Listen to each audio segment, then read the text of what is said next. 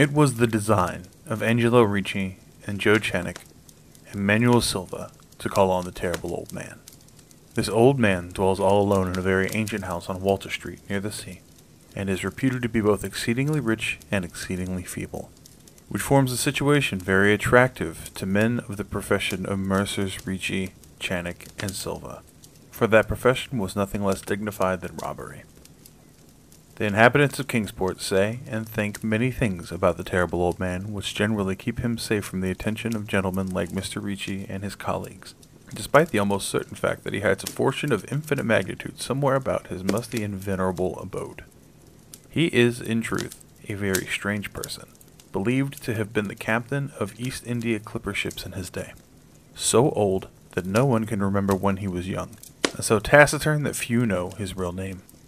Among the gnarled trees in the front yard of his aged and neglected place he maintains a strange collection of large stones, oddly grouped and painted, so they resemble idols in some obscure eastern temple. This collection frightens away most of the small boys who love to taunt the terrible old man about his long white hair and beard, or to break the small paned windows of his dwelling with wicked missiles. But there are other things which frighten the older and more curious folk who sometimes steal up to the house to peer in through the dusty panes. These old folks say that on a table in a bare room on the ground floor are many peculiar bottles, in each a small piece of lead suspended pendulum wise from a string. And they say that the terrible old man talks to these bottles, addressing them each by names as Jack, Scarface, Long Tom, Spanish Joe, Peters, and Mate Ellis and that whenever he speaks to a bottle, the little lead pendulum within makes certain definite vibrations as if in answer. Those who have watched the tall, lean, terrible old man in these particular conversations do not watch him again, but Angelo Ricci and Joe Czanek and Manuel Silva were not of Kingsport blood. They were of that new, heterogeneous alien stock which lies outside the charmed circle of New England life and traditions and they saw in the terrible old man merely a tottering, almost helpless graybeard, who could not walk without the aid of his knotted cane, and whose thin, weak hands shook pitifully. They were really quite sorry in their way for the lonely, unpopular old fellow whom everybody shunned, and whom all the dogs barked singularly. But business is business, and to a robber whose soul is in his profession, there is a lure and a challenge about a very old, very feeble man who has no account at the bank, and who pays for few necessities at the village store with Spanish gold and silver minted two centuries ago. Messrs. Ricci, Czanek, and Silva selected the night of April 11th for their call. Mr. Ricci and Mr. Silva were to interview the poor old man, whilst Mr. Czanek waited for them in their presumable metallic burden with a covered motor car into Ship Street, by the gate in the tall rear wall of their host's grounds. Desire to avoid needless explanations in case of unexpected police intrusions prompted these plans for a quiet and unostentatious departure. As prearranged, the three adventurers started out separately in order to prevent any evil-minded suspicions afterward. Messrs. Ricci and Silva met in Water Street by the old man's front gate and though they did not like the way the moon shone down upon the painted stones through the budding branches of the gnarled trees, they had more important things to think about than mere idle superstition. They feared it might be unpleasant work making the terrible old man loquacious concerning his hoarded gold and silver, for aged sea captains are notably stubborn and perverse. Still, he was very old and very feeble, and there were two visitors, Messrs.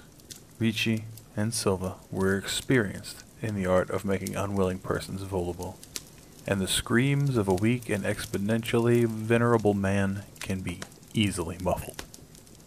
So they moved up to the one lighted window and heard the terrible old man talking childishly to his bottles with pendulums. Then they donned masks and knocked politely at the weather-stained oaken door. Waiting seemed very long to Mr. Czanek as he fidgeted restlessly in the covered motor car by the terrible old man's back gate in Ship Street. He was more than ordinarily tender-hearted, and he did not like the hideous screams he had heard in the ancient house just after the hour appointed for the deed. Had he not told his colleagues to be as gentle as possible with the pathetic old sea captain? He nervously watched that narrow oaken gate and the high and ivy clad stone wall. Frequently he consulted his watch and wondered at the delay. Had the old man died before revealing where his treasure was hidden, and a thorough search became necessary? Mr. Czanek did not like to wait so long in the dark in such a place. He then sensed a soft tread or tapping on the walk inside the gate, heard a gentle fumbling of the rusty latch, and saw the narrow, heavy door swing inward.